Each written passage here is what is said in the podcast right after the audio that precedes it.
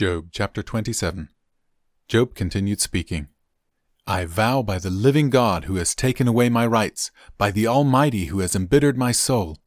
As long as I live, while I have breath from God, my lips will speak no evil, and my tongue will speak no lies. I will never concede that you are right. I will defend my integrity until I die. I will maintain my innocence without wavering. My conscience is clear for as long as I live. May my enemy be punished like the wicked, my adversary like those who do evil. For what hope do the godless have when God cuts them off and takes away their life?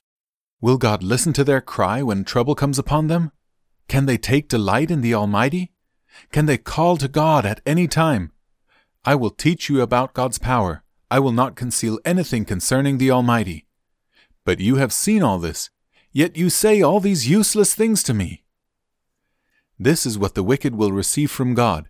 This is their inheritance from the Almighty. They may have many children, but the children will die in war or starve to death. Those who survive will die of a plague, and not even their widows will mourn them. Evil people may have piles of money and may store away mounds of clothing, but the righteous will wear that clothing, and the innocent will divide that money. The wicked build houses as fragile as a spider's web, as flimsy as a shelter made of branches.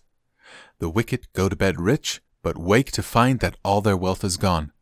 Terror overwhelms them like a flood, and they are blown away in the storms of the night. The east wind carries them away, and they are gone.